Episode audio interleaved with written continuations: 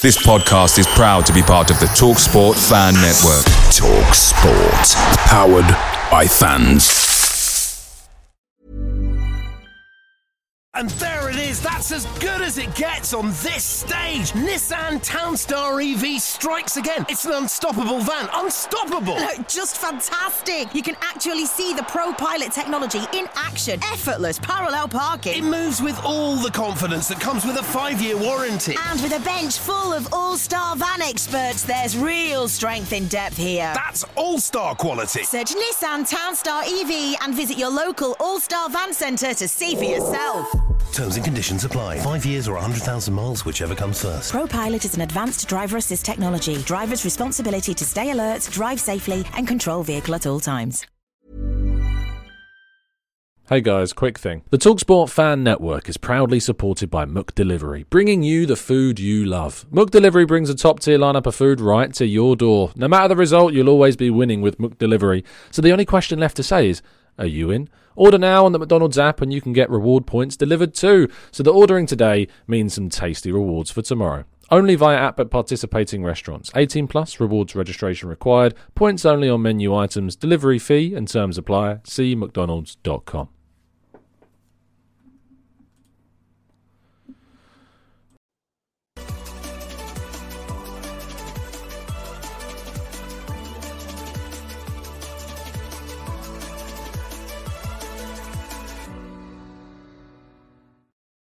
Hello and welcome to the Gooner Talk back again with you guys for another episode of the Arsenal News Show. Join you every morning at 8 a.m. UK time. Hope you're doing good. Hope you're doing well. Thank you as always for making this a part of your morning routines. It is very much appreciated. Do drop a like on the video, subscribe to the channel if you are indeed new around here with those notifications turned on so you never miss a show. Let's jump into the chat box. Good morning to Stephen, Damien, Nate. We've got Olu, Sweating Merlo, Stephen, Martin, Stevie, Paul, Granddaddy Guna. Uh, we've got Jake. Uh, we've got Amira, Steve, Kaiser, Penny Ween, Blackshine, Raz, NSW, Johnny, and MJ10, Paul, Carlton, Runs with Cows, Matt G, Vivian Gary, and plenty more of you guys as well. Thank you so much, as always, for tuning in. Very much appreciate uh, your help and uh, your presence in these shows as well. We're going to get straight on with things today and kick on with our first story, which, of course, is to look back at yesterday's relegation battles in what has been a very exciting period, I think, at the bottom end of the table. Some really big games involved uh, in the fixture, of course. We had, first of all, uh, not well, we had uh, Leicester and uh, Fulham playing out an eight goal thriller in which Fulham ran out 5 3 winners. It wasn't a good day for defences, it's probably fair to say. Um, but Fulham damaging again Leicester's hopes of staying in the Premier League. They remain on 30 points, rooted to the 18th place in the table, having played 35 games. What's good about these games is that now everyone down the bottom end of the table has all played 35 matches, making it a lot easier to kind of work out where things are and uh, Nottingham Forest got a massive, massive victory. Uh, it was hard fought, uh, a 4 3 seven goal thriller in their game, uh, which saw them climb out of the relegation zone and into 16th place on the day, ending the day on 33 points, three points clear of those uh, Leicester and Leeds. What I would say is, however, they still do have that significantly poorer goal difference compared to Leicester and Leeds. So they still are nowhere near out of trouble at this moment in time. Southampton, however, look down at this stage. Uh, is going to take a hell of a lot. They're going to need Everton and not Everton to to lose their last three games. Southampton are going to have to win their last three games and hope that neither of Leicester City or Leeds win any of their last three games. That's the problem that Southampton have. Very, very poor season from them. And lastly, Brighton getting humbled by Everton 5 1. We went from an eight goal thriller to a seven goal thriller to a now a six goal thriller. Brighton hopes of European football took a knock, and Everton's hopes of survival took a massive, massive boost. Not only did they get the win that saw them climb to 17th place, 16th on the day until Forest won, um, but 32 points now, 21 minus 21 goal difference. That is that helped them somewhat. It got them six goals. Well, there's six goals within Leicester City now, but it seems to be a gap that will be considerable still come the end of the season. Goal difference, I think, is what might end up saving a team like Leicester if they're able to get a result. We'll have to wait and see. It's going to go to the last day. I think it's going to be very, very exciting indeed. Moving forwards, uh, I spoke to Jorginho uh, after the game against Newcastle at St James's Park, and I managed to record it so I can play it to you guys. So sit back, relax, listen. Here's what I had to say with Jorginho after the game on Sunday. When you obviously came in a few months ago, Thomas Partey was the starter, and now that's two successive Premier League starts. Did you foresee yourself getting into the Arsenal team and starting ahead of Thomas in this side circle? I think uh, we we are two different players that can adapt for the coach in different games. So I think the coach has two two good choice in depending on what games and what type of players he wants on the pitch. And uh, the only thing we can do is be ready when he needs us and give our best to help the team. Thank, you. Appreciate that, mate. Jorginho speaking uh, about his place in the team, considering that he's now started over Thomas Partey in Arsenal's last two Premier League matches. And it would take a brave person, I think, to say that he should be dropped for the next game after being uh, arguably one of the man of the matches, uh, or men of the match, I suppose is the right terminology, against Newcastle, along with uh, his fellow midfielder Xhaka and Odegaard. The midfield three was absolutely brilliant. Um, and really, we saw, uh, I think, the Italian grow another level with Arsenal and certainly a greater level of appreciation from fans as well, which was really good to see. Uh, Mohamed Elneny has started training outside. He posted on Instagram that he's now running and working outside after that serious knee injury that he suffered that he had to have surgery on. So uh, hopefully we see Elneny back very soon. He should be with the team ready for pre-season yeah, I don't expect him to play too many minutes next year, but having him as an option, having him as a depth, having him in the squad, in and around the team is, is always key. I often see Elneny after the games walking through the mix zones at the Emirates, uh, looking always happy, focused, and uh, certainly a big part of the team we know. So yeah, good to see Elneny back outside. Uh, it's good to have a player available than not. I like to look at it that way. Now, according to John Cross at the Mirror, uh, Bayer Leverkusen are very keen on trying to sign Granit Xhaka in the summer. Arsenal do have the option to extend Xhaka's contract further. It is set to run out, to my understanding, in 2024 after that last extension that took him to 2024. But there is an option for Arsenal to extend it further if they want to. Um, I'm hoping that Arsenal still keep hold of Granit Xhaka. I don't buy into this whole rhetoric of replacing Xhaka. For me, we need to upgrade on Xhaka, not replace Xhaka. Um, I think that that's the way forwards for this club is you keep your best players and you bring in players to reinforce the existing quality that you have. I think before, you know, we lingered too long uh, on the idea of replacing players in the team. And no, you you keep your best players and you reinforce them with competitive options that are arguably an upgrade on them, so that you've got an even better squad for next season. But Bayer Leverkusen said to be very interested in our midfielder.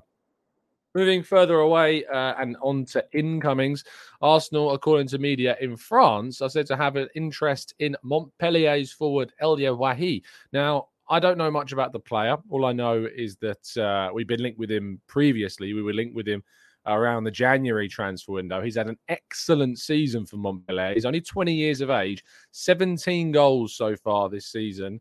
Can play both through the middle and on the right hand side. Uh, he's got five assists in on top of those 17 goals.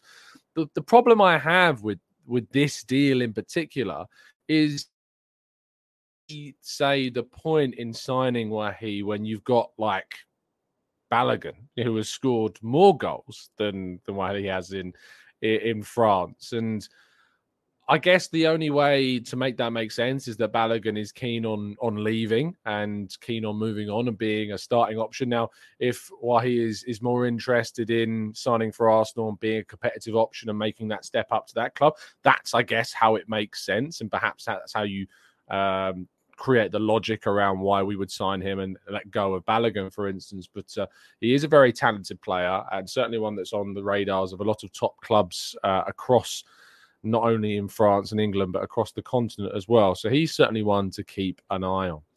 Now, West Ham are said to be looking, according to Sky Sports, for around 120 million from a Champions League club to allow Declan Rice to leave in the summer. However, they would accept a lower figure if they can get a player in return. Uh, whether Arsenal can offer a player they'd be interested in, if that's someone like Sambi Lokonga, I don't know. I doubt it. Um, I feel as though, and I have spoken about this with a couple of friends of mine, I feel as though this story in particular, it feels like a bit of a club sided leak about a price tag, if it is indeed true. It's certainly not one I think that would come from the players' side of things. I feel like it's something that would come more so from the club side of things. They would leak a price tag. They want to try to drum up interest. They also want to try to set their post in the sand, if you will, around the figure that they would be looking to get. I've always maintained that I think Arsenal would be able to get Rice for below that 100 million pound figure. I'm hopeful that that would still be the case. Uh, he's not going to be cheap, don't get me wrong, but I would hope that Arsenal get somewhere between 70 to 80 million. That's what I'd be looking at. I would be a little bit reluctant to go above 80 million pounds to be honest for Declan Rice. Um, if Arsenal ended up spending 100 million and getting him, of course, I'm not necessarily going to complain too much because I think he's a brilliant player that would add a hell of a lot of quality into the Arsenal team. But to pay upwards of of 70 to even 80 million pounds, I just think is an extortionate amount, especially considering the amount of time left remaining on his contract. Interestingly, also reported by David Ornstein in The Athletic, is that West Ham apparently are appreciative of former Arsenal midfielder Matteo Guendouzi as being Rice's replacement for next season. It does not seem that that would be the right player to to bring in, neither of the level of quality nor even necessarily the right role in the sides. However, if that interest is indeed true, and there's very little to suggest that David Ornstein would not be accurate in reporting this story, uh, it would be interesting to see Matteo Guendouzi um, come back to the Premier League. I think we can all agree that Arsenal have upgraded their midfield significantly and made the right decision in allowing Matteo Guendouzi to leave. Okay, let's go to part two and your questions right after this. And there it is. That's as good as it gets on this stage. Nissan Townstar EV strikes again. It's an unstoppable van. Unstoppable. Look, Just fantastic. You can actually see the Pro Pilot technology in action. Effortless parallel parking. It moves with all the confidence that comes with a five year warranty. And with a bench full of all star van experts, there's real strength in depth here. That's all star quality. Search Nissan Townstar EV and visit your local all star van centre to see for yourself. Terms and conditions apply. Five years or 100,000 miles, whichever comes first. ProPilot is an advanced driver assist technology. Driver's responsibility to stay alert, drive safely, and control vehicle at all times. Away days are great, but there's nothing quite like playing at home. And the same goes for McDonald's. Maximise your home ground advantage with McDelivery. Are you in? Order now on the McDonald's app. At participating restaurants, 18 plus serving times, delivery fee and terms apply. See McDonald's.com.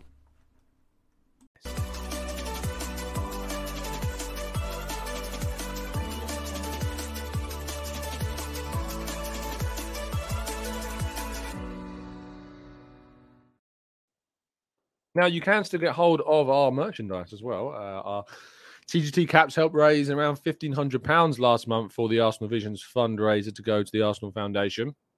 I'm very happy to also announce that across the first quarter that we uh, have been going for these hats, we've also raised over five hundred pounds for Cancer Macmillan support as well. So thank you to everybody that has continued to support uh, the merchandise. We'll be making that donation today, and uh, I look forward to sending that in. Um, we've of course already donated that fifteen hundred pounds straight to uh, the Arsenal Foundation, which is fantastic to see. Um, but uh, yeah, very very proud of everything that's happened here at the channel and what we've been able to do.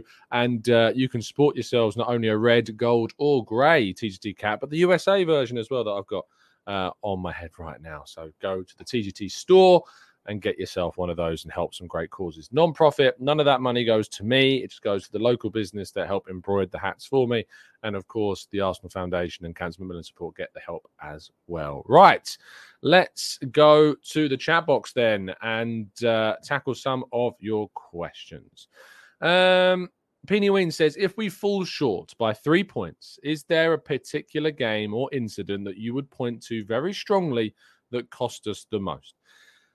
Yeah, I would. I don't think you could point to one game because three points would not be enough. Um, you know, if you're three points away from City, the likelihood is they've also got goal difference, so it's kind of like three and a half points. So I think you have to kind of point to two games. I think we're obviously going to look to Southampton and West Ham as two games where we shouldn't have dropped points. You know, we could have gone three-one up if it was Saka that scored that penalty. We shouldn't have made the mistakes that we did in the Southampton game that led us to just kick off that match basically a goal behind and then two behind. And uh, I, ha- I can't not talk about the Brentford game. You know, the Brentford game, which ultimately we were robbed of three points because of a VAR mistake that will come back to haunt us. I look back at the VAR error against Manchester United that wrongly ruled out Gabriel Martinelli's goal that would have given us a 1 0 lead there as well. I can't help but not look back at the Southampton away game. Uh, yeah, the away game where they should have had so many players booked and potentially sent off. And not only that, but Gabriel Jesus should have had a penalty as well. I also look at the Newcastle home game when Dan Burn rightly should have been absolutely penalised for basically tearing Gabriel Magalhaes' shirt off inside the Newcastle box and wasn't. There's been a number of things that have gone against us. There's been mistakes that have happened in our control and mistakes that have happened outside of our control. And it's a real shame. I think the biggest thing that I point to and the incident that I point to, though, most of all, is William Saliba's injury. I feel as though if we'd had William Saliba in this team for the, the course of the whole season, then maybe we would have picked up a few more points. Um, that for me is the, the big, big, big, big thing about this campaign that I will be so gutted about because just losing, no matter how whatever backups you've got, losing a player as good as Saliba is always going to cause a significant problem in your team. Uh, Penny, uh, we've all done that. Uh, Matt G says, Tom, uh, when we end up selling Nuno Tavares for 40 million, how silly will I feel? Hey, look, I'm not going to feel too silly because if anyone should feel silly, Matt, it's the team that pay 40 million pounds. so, uh, I, whoever happens, I'll be the second silliest person in that situation. Uh, Rahil says, "Hey Tom, uh, who would you uh, take if we didn't get Moussa Diaby and you went for a cheaper option? Zaha, Pulisic, Ziyech, or Asensio?" Um, well, I mean, Diaby obviously is someone who plays on the right and left, but he plays more so, I think, now on the right. Zaha, Pulisic uh, are more left-sided players. Ziyech, Asensio are right-sided players. I think I'd choose Asensio um, of the four. A because I'm biased because I love the guy, uh, and B because I think Pulisic and Ziyech We've seen what they're about in the Premier League, and I'm not sure they're of the level required. Zaha, I would only go to if indeed it was like the last option because he's a free, so it makes sense. But his age profile is wrong for me. And Asensio, there's there's something about Asensio that I think if you're able to revive the quality of player that he is, you've got a hell of a talent there. Still, um, hasn't been able to necessarily revived that after the serious knee injury picked up. But he's managed to stay fit, just not get into that team over the likes of Rodrygo, um, Valverde. He's got some significant players ahead of him, to be fair, in that Real Madrid squad. So uh, I would still be interested in seeing what Asensio could do in the Premier League. I could somehow see him at Liverpool for me. Um, I think that's where I think he'll end up one day. Um, maybe Newcastle, who knows? Uh, Girish says, Tom, if Southampton go down, would you be keen to loot them of any of their uh, key players? Livramento, who, of course, we barely seen because he had that serious knee injury. As how much has he even played? Livramento. Let's have a quick look. How much has he played this season? He played played no games so far? When was the PL2 game that he played? Uh, he played it on the 14th of April and didn't play against the next game. Has not been involved at all all year. It's very difficult to know how he might come back, Livramento, but Arsenal were very keen on him prior to that injury that he suffered. So, what a terrible, terrible uh, fate has befallen him, unfortunately. Lavia, definitely, though. Lavia is someone I'm very, very keen to see arrive at Arsenal. Uh, Lynn says, Wouldn't you be a little wary of buying a player who is playing in an average team? And like Grealish, could he struggle? Because he isn't such a standout player at a bigger club. I think Grealish, obviously, this season has had a much improved campaign based upon what he provided last season. But I absolutely have empathy for your point of view, Lynn, on this. And yes, I am wary of that. That's why I'm a bit wary of Ivan Toney, for instance, because I think he stars in that Brentford team.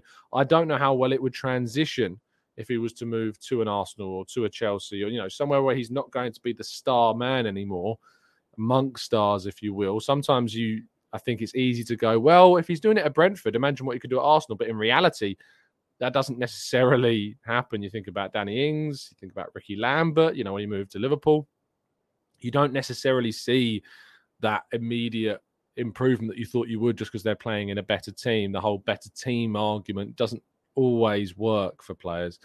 Um, Vincent says, "Good morning, Tom. 120 million could get us Dusan Vlahovic and Caicedo. I don't think it would, mate. Um, the midfield right back cover, not just one player. Centre back Diaby, 200 million budget, strengthen the core. Again, look, I, that's what I wouldn't go to 120 million for Rice. I think you could go and get Caicedo for less than 120 million, probably around the 70 to 80 million pound figure that we've discussed before, um, and go and you get yourself something else too. Like, Rice for 120 or Caicedo for 80, I'm getting Caicedo over the two. You know, I think I'd invest that 40 million extra into somebody else that could really strengthen the midfield or the forward line or the defense. You know, I think that's what I would do with that type of money. It's, it's just not for me. Um, a lot of people suggesting what games they look to. Lynn says Brentford and Man United. Mark says Brentford and Southampton. Runs Cal says that one point from from the Southampton games, two points across both games. Very very frustrating. Uh, usual says should have, would have, could have, uh, and that's what I've been saying for a long time. Usual suspect. You're absolutely right. You can't necessarily look back and go, "We should have done this." I did a big thread yesterday, and a big. I got into a lot of debates on Twitter yesterday about Jakub Kiwior's inclusion. You know, and I think that usual suspect is absolutely right in this. You can't go back on the shoulda, woulda, coulda stuff. You know, because at the end of the day, we are in control of our own destiny to to the most degree, and I don't look back and go, well, Kiwior should have been brought in earlier. I just I just don't look at it that way. I've written a piece about it this morning. You can read all my thoughts on that, so I'm not going to repeat them here. If you want to hear my thoughts on that one, you can read it on Football London with that piece that came out in the AM. Um, says Toney is class. Stop it, Tom. It's just not for me, mate. It's just Toney's not for me. Um, outside of football, those issues I'm not keen on. Um, not only just the allegations of the betting, but the the attitude as well. I have an issue with, and I just don't think the age profile is is what Arsenal should be looking to go for with Toney. He's just not. It's just not my my bag. I'm afraid. So. Uh, Yes. Uh, Mickey says, Tom, what do you think of uh, Zubimendi? Uh, Arsenal seems keen. Would he be a better option to Caicedo? Um, he's a very different player to Caicedo. He's much more kind of your number six, um, sit in, sweep the back four, cover the back four. Caicedo a lot more expressive. Uh, also, what do you think of Orkun Kökçü as an eight beside Odegaard or Sutelo as a centre back? Don't know much about Sutelo. Apparently, we've got an interest. I don't know that myself, but that's what's been reported. Don't know much about him at all. Um, Orkun Kökçü has been a player that's been linked with a, Arsenal for a while. You know, at least three-ish years has been linked and has continued to, to remain with Feyenoord. So, is this the time where he makes the move? Is the time he makes that step up from the Eredivisie? Not sure. Is he good enough for Arsenal? I think there are better options out there, to be honest. Um, Georgios says, just read this morning that Spurs might not sign Dejan Kulusevski if they miss out on top four. He is a huge Arsenal fan. Would you use him as p- competition for Saka? I would be interested in signing Dejan Kulusevski. I think he has shown at Spurs in what is, let's be real, a limited team, a restricted team, what he's capable of. Has he had the best season this year? No. Have Spurs had the best season this year? No. I think that's a big part of it. Um, I think we saw last season what he's capable of when he signed for that six month uh, loan period. Uh, I suppose it was an 18 month loan period in January. Thought he was very good. Maybe someone that could come in and provide some good competition for Saka. I never used to really rate the guy. He's changed my opinion on him and certainly improved in my mind as well. Um, Knowledge says Kiwior was ready to come in and start earlier. I just, just for me, no. Um, I, oh, sorry, he corrects himself. Wasn't ready to come in earlier and start. I mean, all we need to do is look at um, just look at the game against Sporting. Look at the substitute appearance against Liverpool. You know, I don't blame Arteta for not bringing him in earlier. You know, for me, when you look at the West Ham game, you look at the Southampton game. Was the bigger reason that we dropped points because Saka didn't score his penalty and because Ramsdale made that pass out at the start? or was it the presence of Rob Holding in those two side in those two games? For me, it's it's much more weighted towards the the missed penalty. If Saka scores that penalty, I think we win that game. We're not talking about holding at all. I think if we don't make that mistake at the start of the game against Southampton, we don't go 2 0 down, we probably go on to win that game. So I don't look at the presence of holding. Um, as the you know as, as the main key contributor to dropped points against Southampton and West Ham over those two key moments in those games. Uh, Penny Wayne says, shoulda, woulda, coulda. The like button. Yes, just make sure you press that like button. And thank you for the donation, mate. Much appreciate it. Um, let's go to um, let's go to Kurt says people forget uh, Holding was solid when he first came in. And when was the last time we were 2 0 up at Anfield? yeah, I know. And I think also that, you know, we we were 3 1 up. We would have gone 3 1 up against West Ham. And we were 3 1 up against both Leeds and Crystal Palace and went on to win that game 4 1 in both instances with holding in the team. I would have backed us to go on and win that game by even more if we'd have gone 3 1 up against West Ham. I think it's really easy to just kind of point the finger at Arteta and say, should have brought in Kiwior sooner, should have not persisted with holding for as long as we did. Look, could we have been better with Kiwior in there based upon the last two games? You'd be an idiot to say that there's not a chance that we may have been better if Kiwior was playing instead of holding. But to point the finger you know, at Arteta for not bringing him in earlier. I just think is is very harsh considering what we'd seen from Kiwior so far, and especially considering the moments in the games that Holding was involved in that we dropped points in. And when did, did you say you throw him in? You throw him in against Southampton? I mean, as I said before, if I don't think Holding's behind why we drop points at uh, West Ham, you look at the goals that we conceded; they don't come from uh, an influence of, of holding, in my opinion, that's great enough to point the finger towards him. And you look at the game against Southampton, again, I don't look at holding. I, I just can't point the finger there. You know, we had the chances, we made the mistakes, and uh, I don't think necessarily Kiwior changes things so dramatically that you then point the finger at Arteta for not starting him sooner. Um, let's go to Philip says, Is it time to rest Zinchenko and Saka? I don't want to say that they've been poor, but definitely think their high standards have dropped over the last few games. I really find the Saka one a bit strange. Saka in the last two games, I've really liked his performance. And I think that there's almost like this whole thing of if he doesn't score or doesn't get an assist, he doesn't stand out enough for people. I think against Chelsea, he was really dangerous, lightning quick, always a threat in behind. I think against Newcastle, he was a great outlet. Should have scored. You know, the one on one opportunity he had, absolutely should have scored. But for me, like you can't you can't ignore the what Saka brings to the side. He doesn't look tired anymore. Zinchenko, on the other hand, you know, there are question marks for sure, you know, about defensively what Zinchenko is. But also, look at the Chelsea game, look at the Newcastle game, look at the way in which we created chances, and look at the amount of times Zinchenko is involved in the build up when we go to create those chances. Take Zinchenko away, and you don't have that same influence. Tierney can do some great stuff going forwards, but he doesn't do what Zinchenko does.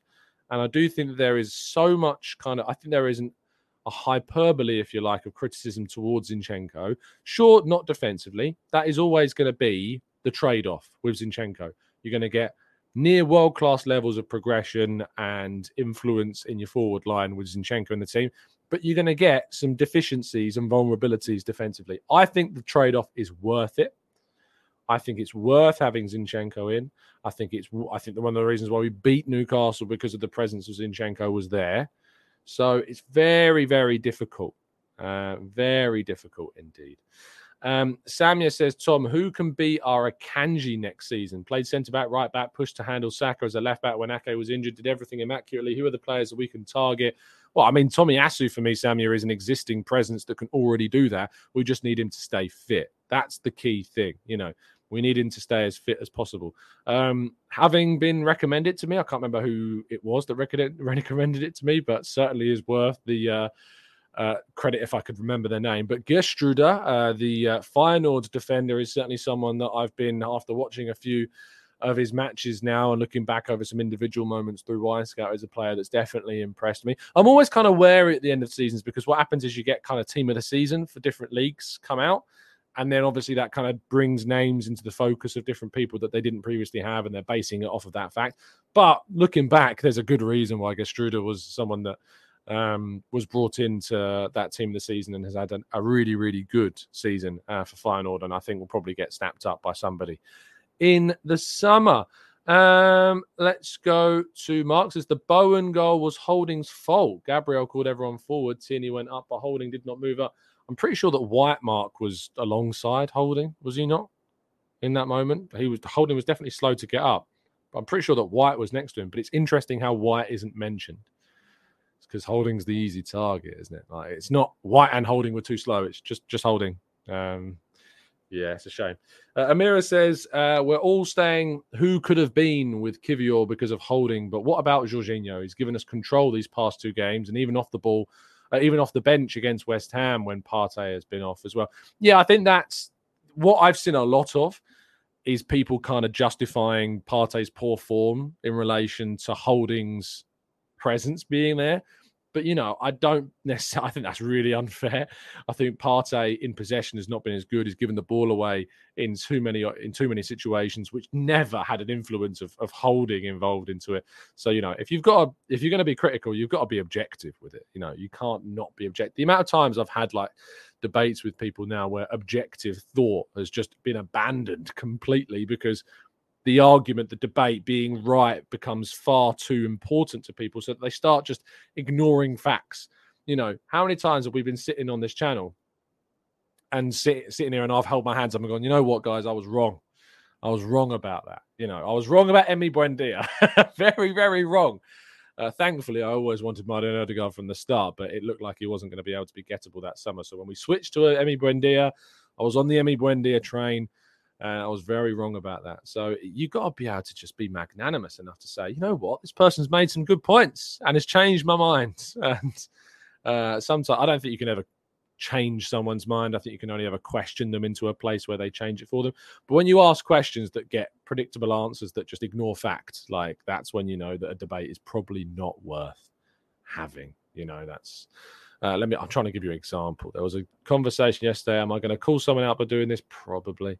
Um, what was the discussion I had yesterday? Um, so the discussion yesterday was uh, obviously around the Kiwior situation. Uh, Matt on Twitter said, "I think the team lacked confidence with holding. Those mistakes maybe don't happen if we bounce back better in those games without him there." I said, "Obviously, do you think we beat West Ham if Saka scores the penalty. And Matt says, not sure.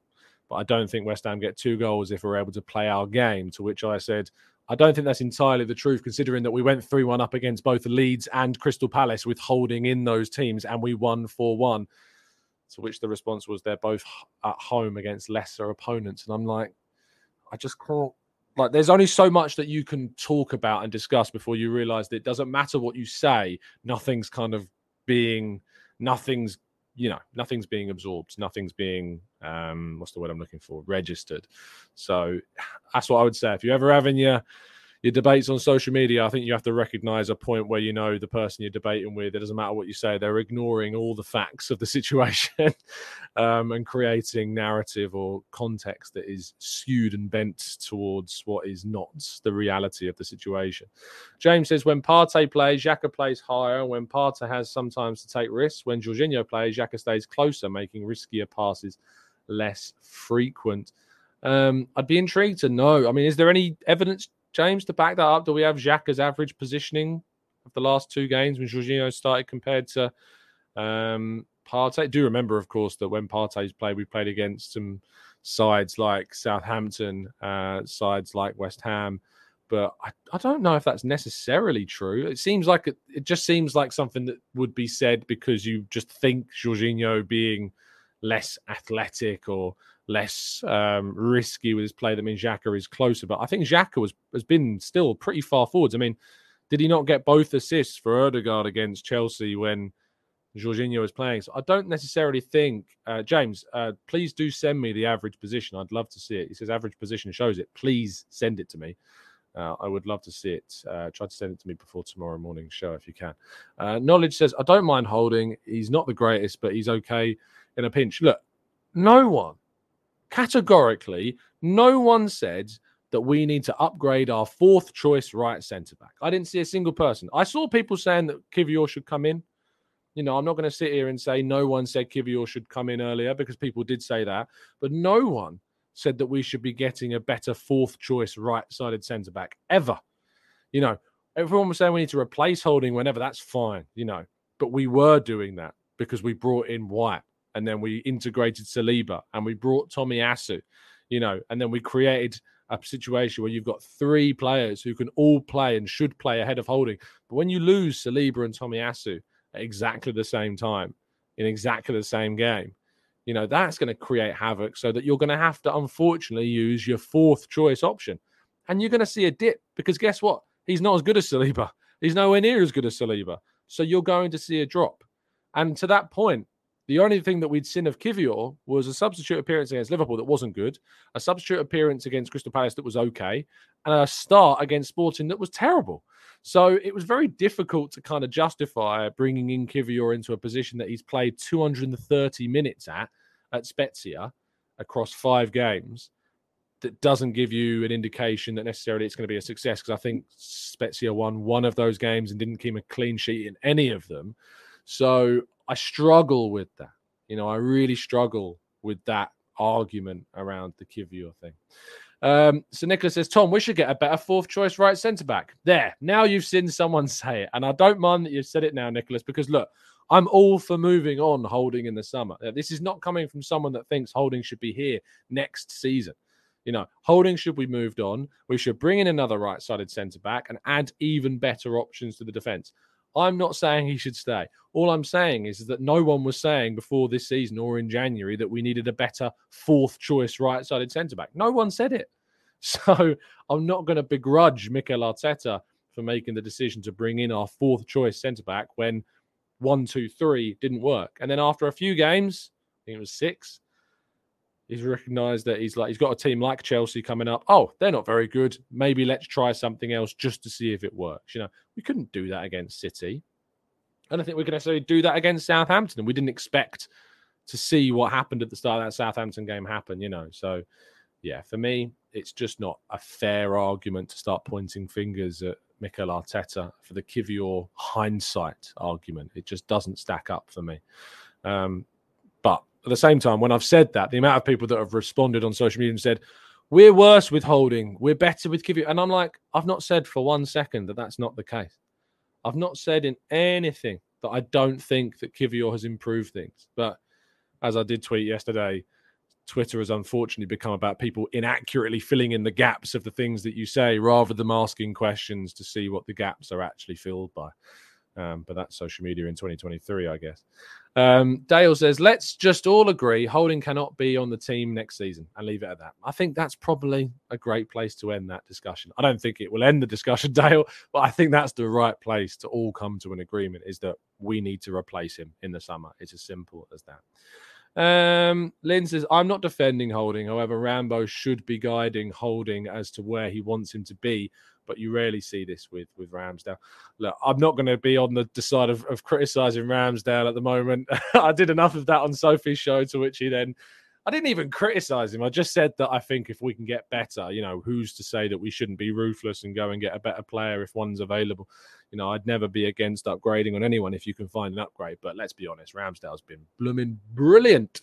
Um, let's go to uh, Mickey says, as an entirely different striker option, which could be a very valuable plan B considering Champions League next season.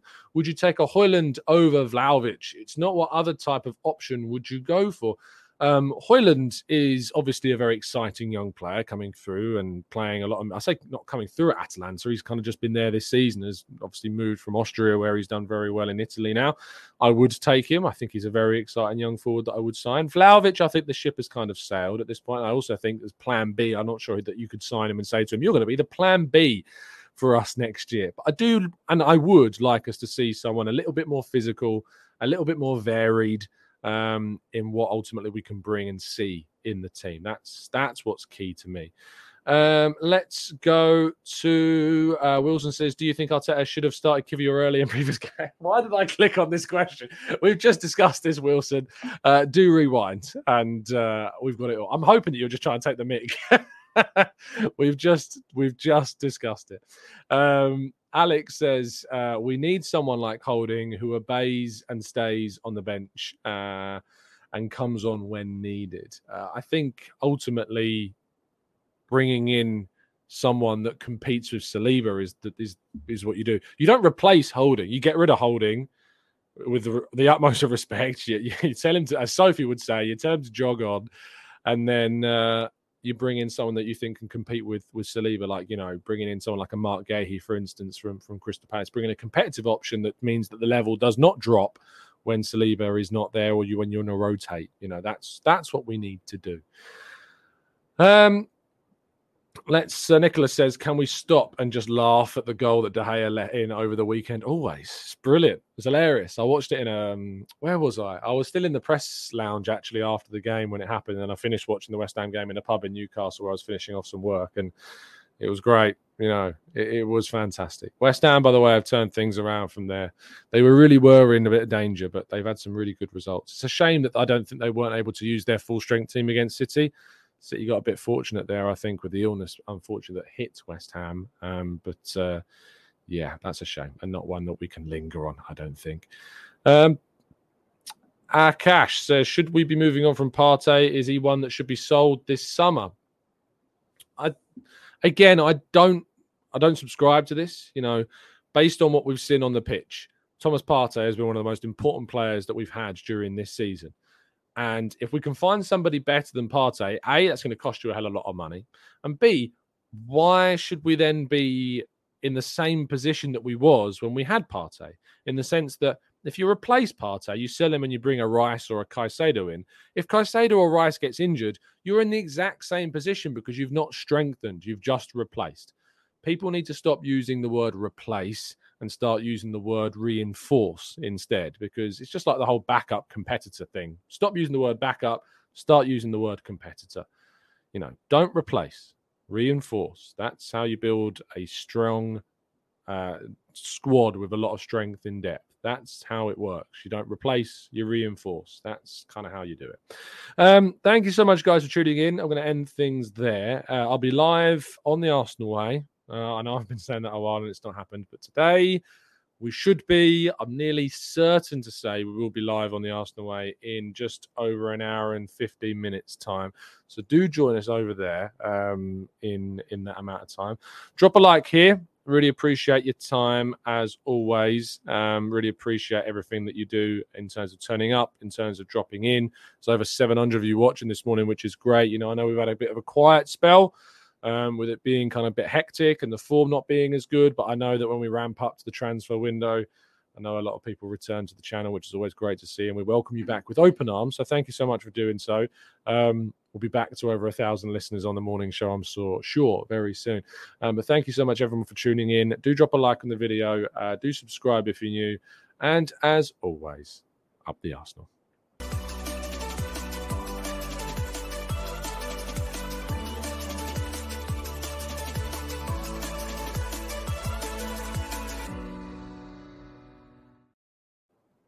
It's the 90 plus minute.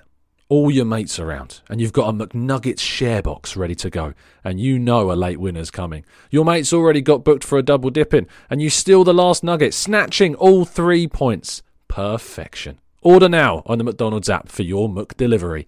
You in? At participating restaurants 18 plus, serving times, delivery fee and terms apply. See McDonald's.com. And there it is, that's as good as it gets on this stage. Nissan Townstar EV strikes again. It's an unstoppable van, unstoppable! Just fantastic! You can actually see the Pro Pilot technology in action. Effortless parallel parking. It moves with all the confidence that comes with a five year warranty. And with a bench full of all star van experts, there's real strength in depth here. That's all star quality. Search Nissan Townstar EV and visit your local all star van centre to see for yourself. Terms and conditions apply. Five years or 100,000 miles, whichever comes first. ProPilot is an advanced driver assist technology. Driver's responsibility to stay alert, drive safely, and control vehicle at all times. This podcast is proud to be part of the TalkSport Fan Network. Talk Sport. Powered by fans.